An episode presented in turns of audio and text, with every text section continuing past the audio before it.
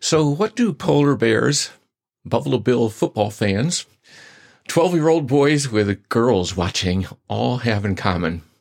Two things. They're willing to handle pain under very special set of circumstances that most people would be unwilling to bear. And we can learn something from them about handling pain. Actually, it's the most important secret I'm going to share today in the last of four episodes in my current podcast miniseries, Handling Pain in a Bubble Wrap Culture. Hi, I'm Doug Newton, pastor for 45 years, national award winning magazine editor, and author of 24 books. And this is At the Intersection with Doug Newton, where scripture, culture, and character meet. And I'm here to help you pursue the kind of character needed to align with scripture faithfully and engage culture graciously. Now, each week, I make one observation about our culture. I give one insight from the Bible that speaks to that issue, and I suggest one way to strengthen the character that you and I need to relate to our mixed up world with exemplary grace and fresh impact. Now, this is a no gripe zone. Our question is not what's wrong with our culture, it's about what's the right way to respond. So, you ready? All right. Here we go. In this episode, it's the last episode in my mini series, Handling Pain in a Bubble Wrap Culture. Let me review where we've been before I give you the last of four tips. We kicked off the series acknowledging that our comfort oriented culture has conditioned most of us to avoid pain if at all possible. and so this was the very first and uh, of the kind of screenshots that I was using to try to capture some people's interest in this whole idea. But as a result, in this bubble wrap culture, we have become less practiced at handling pain and more likely to excuse ourselves from keeping promises, from a- uh, acting outside our comfort zone, from facing criticism, living generously, but these are the very challenges that we face if we're going to have an impact in our corner of the world. We've got to be people of character, which means we must, we must be prepared to handle pain and discomfort and fear without backing away so easily. So I've offered three ways so far to work at handling pain. Uh, first, in episode 21, we looked at making peace with pain. In other words, you don't treat it automatically as something just to be eliminated because it's always bad. Then we talked about how you distract yourself from immediate pain by focusing on the something worse that might have happen if you don't hang in there. Then last week we moved on and we talked about distracting ourselves by focusing on the greater good, you know, that kind of hero impulse. If I hang in there and, and do what I'm supposed to do, then something good is going to happen. But before I move on to the fourth and final secret, I need to show you uh, a strengthening exercise that you can practice if you've been following these episodes, you'll remember my story in the very first episode about Miss Flora, that little 90 something who, after cataract surgery, made a baffling statement in reply to my question whether she felt any post surgical pain. No pain, she said but then continued, Oh, it hurts quite a bit, but no pain. now, if you didn't catch that episode, you'll enjoy going back and checking out part one, episode 20, Make Peace with Pain. That's where you'll find Miss Flora. If you did catch that episode, you'll remember how I made sense out of her statement when I learned about her very difficult childhood with all of its hardships and deprivation. She had experienced such serious struggles with pain throughout her young life that her post surgery discomfort didn't even register as pain. What? That little thing? From that point, I went on to talk about our culture's all out war to remove pain from our lives and how the reduced amount and the degree of pain in our lives because of pharmaceuticals and technology of all sorts has removed opportunities to practice and increase our ability to handle pain. You know, the fewer opportunities to face or do anything uncomfortable makes you less adept in that area or to, to face anything difficult or to practice anything makes you less de- adept in that area. So whether it's driving in snow, if you don't do it, you won't get good at it, or handling pain. But here's the good news.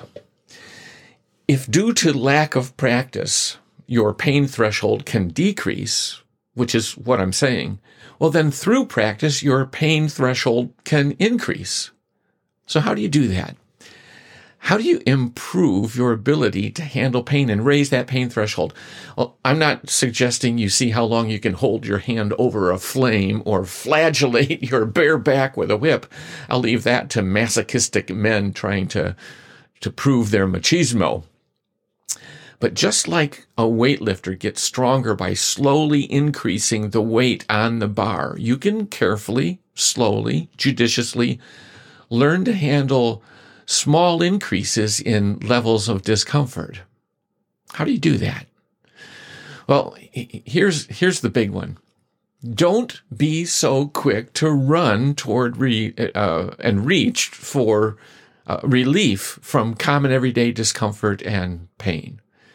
You know, back in the 1960s and 70s, during my teen and college years, uh, and the time of the peace movements and the protests, you would often see bumper stickers and protest uh, protest posters that advocated question authority.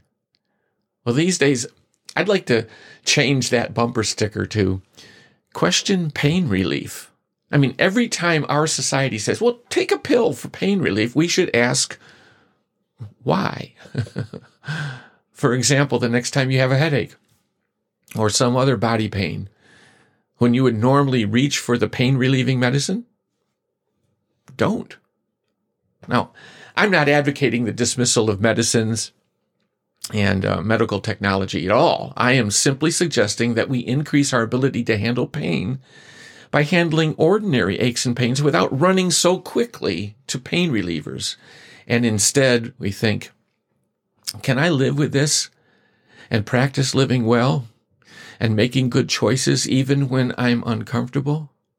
You see, the goal is not to simply refuse pain relief medicines as if you're fasting from comfort.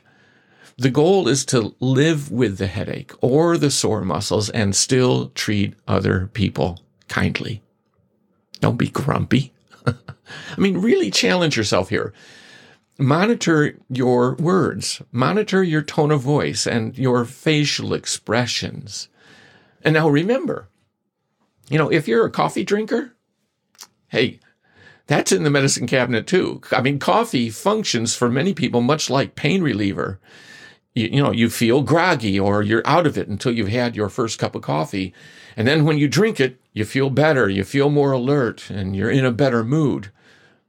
So practice going without coffee and just being pleasant. you know? I mean, declare a moratorium on saying the excuses that I hear. I mean, I'm not an avid coffee drinker. I do it socially sometimes, but I hear these excuses so many times uh, from people who, who drink coffee and need to have it every day. They say, well, I'm just cranky until I've had my coffee. And then they expect people just to understand and cut them slack. Well, that's not on the others. That's on you. You know, I mean, it, if coffee is your uh, marijuana of choice to get you a little bit, uh, you know, feeling better, then there's a problem there, right?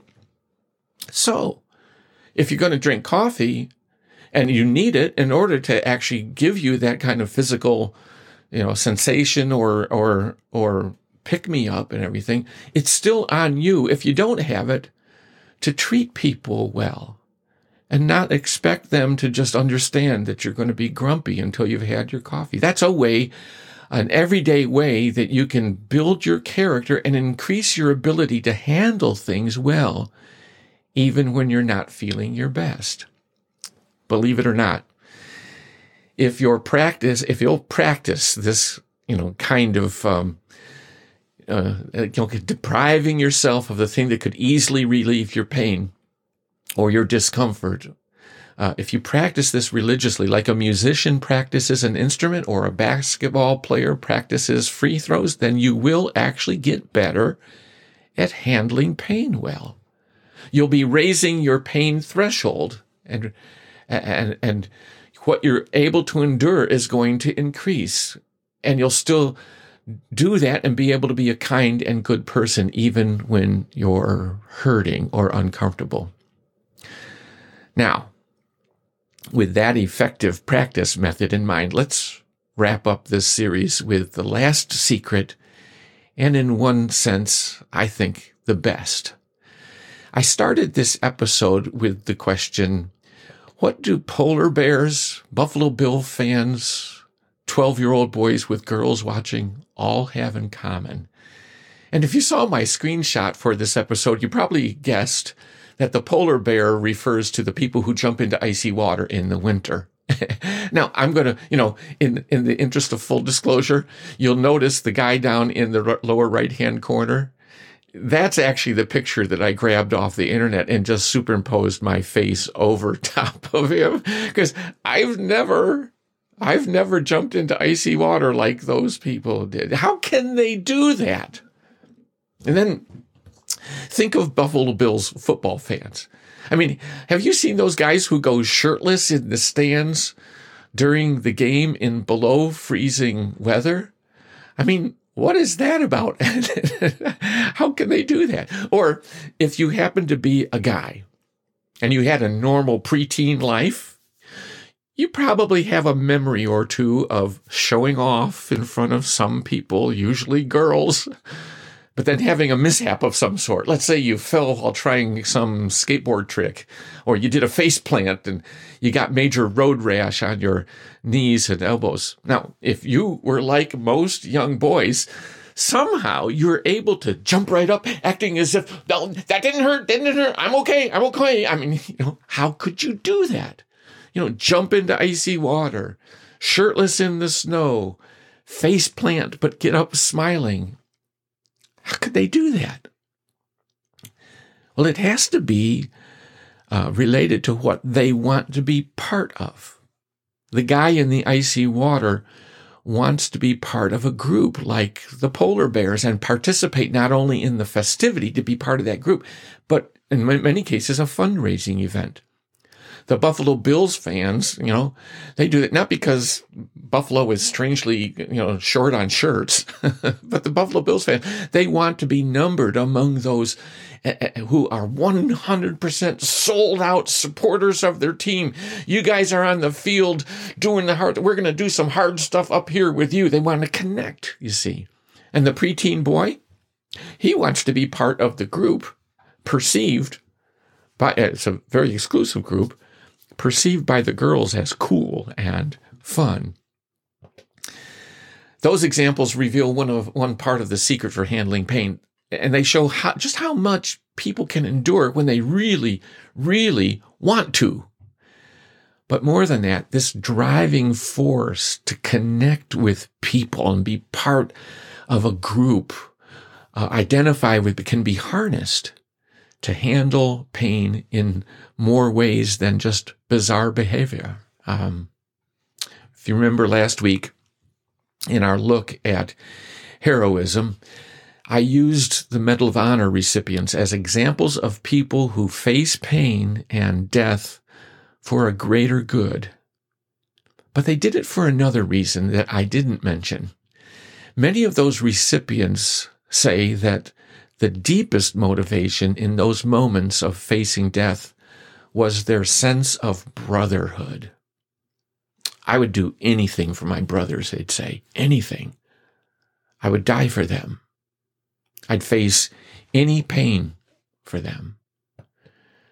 See, perhaps the most powerful secret to handling pain is finding a person or persons that you admire and want to honor and to please. Call them your significant other.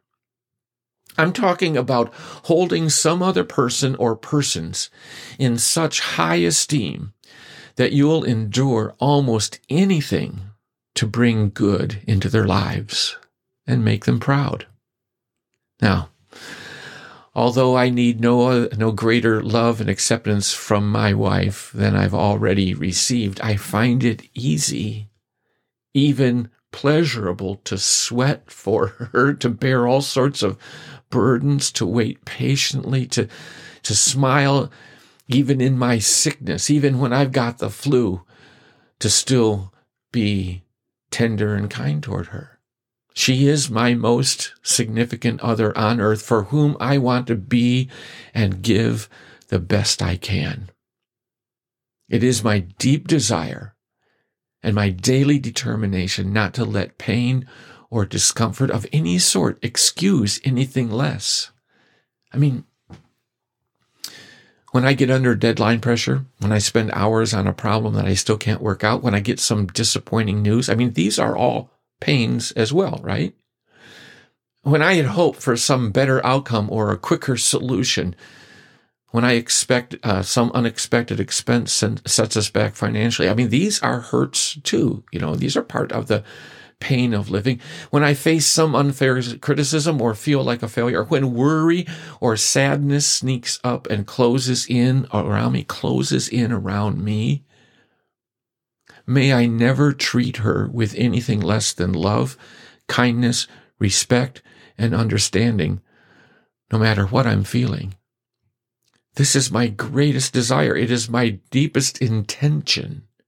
She deserves nothing less. And that, that works.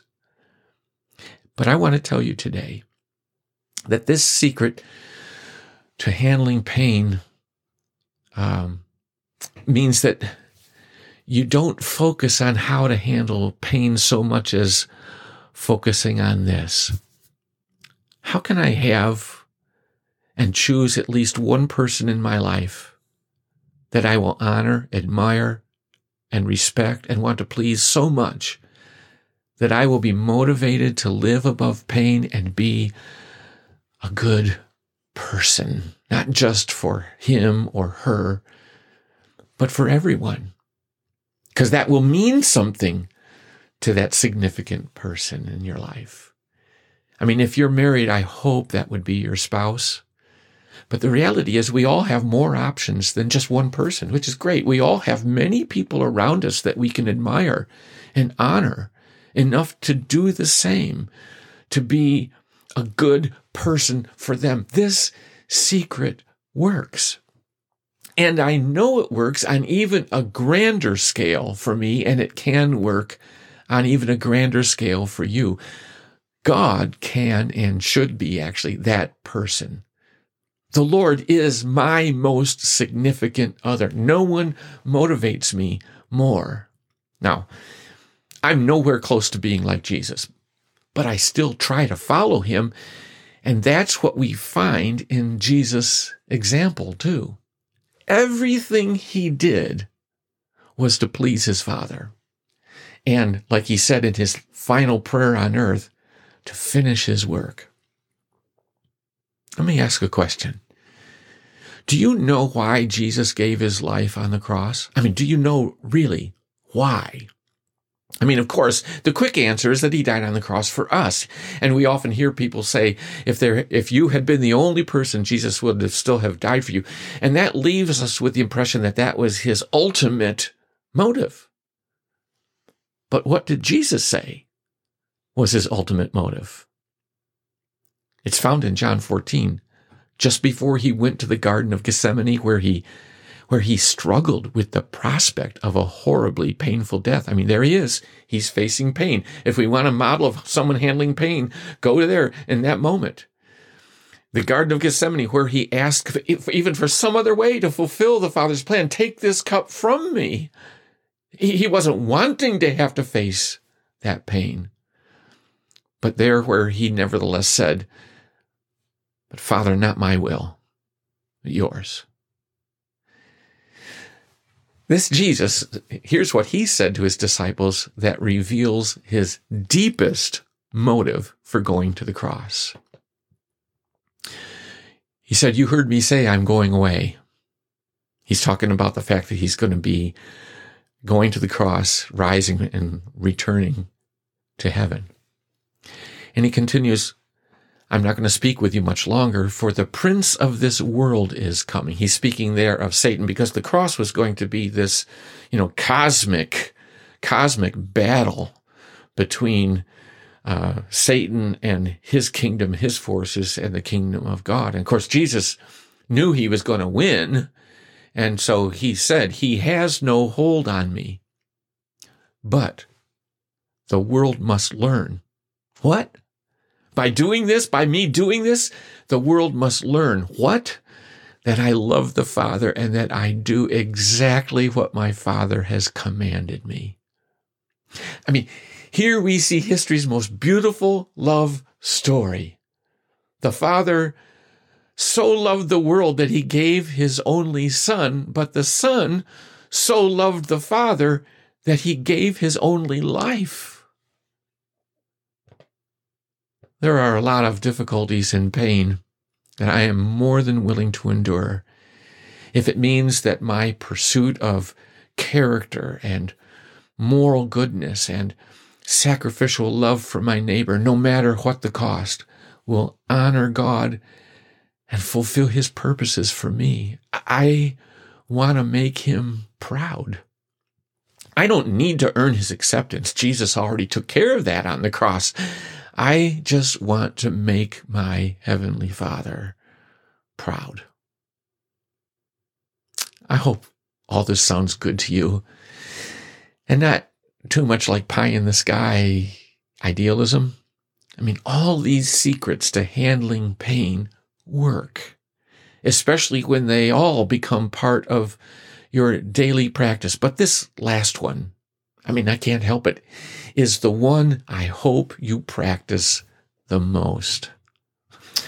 I've got another crosswalk for you here today to use uh, to see how these thoughts about raising your pain threshold and finding your significant other might apply to your life now and in the future.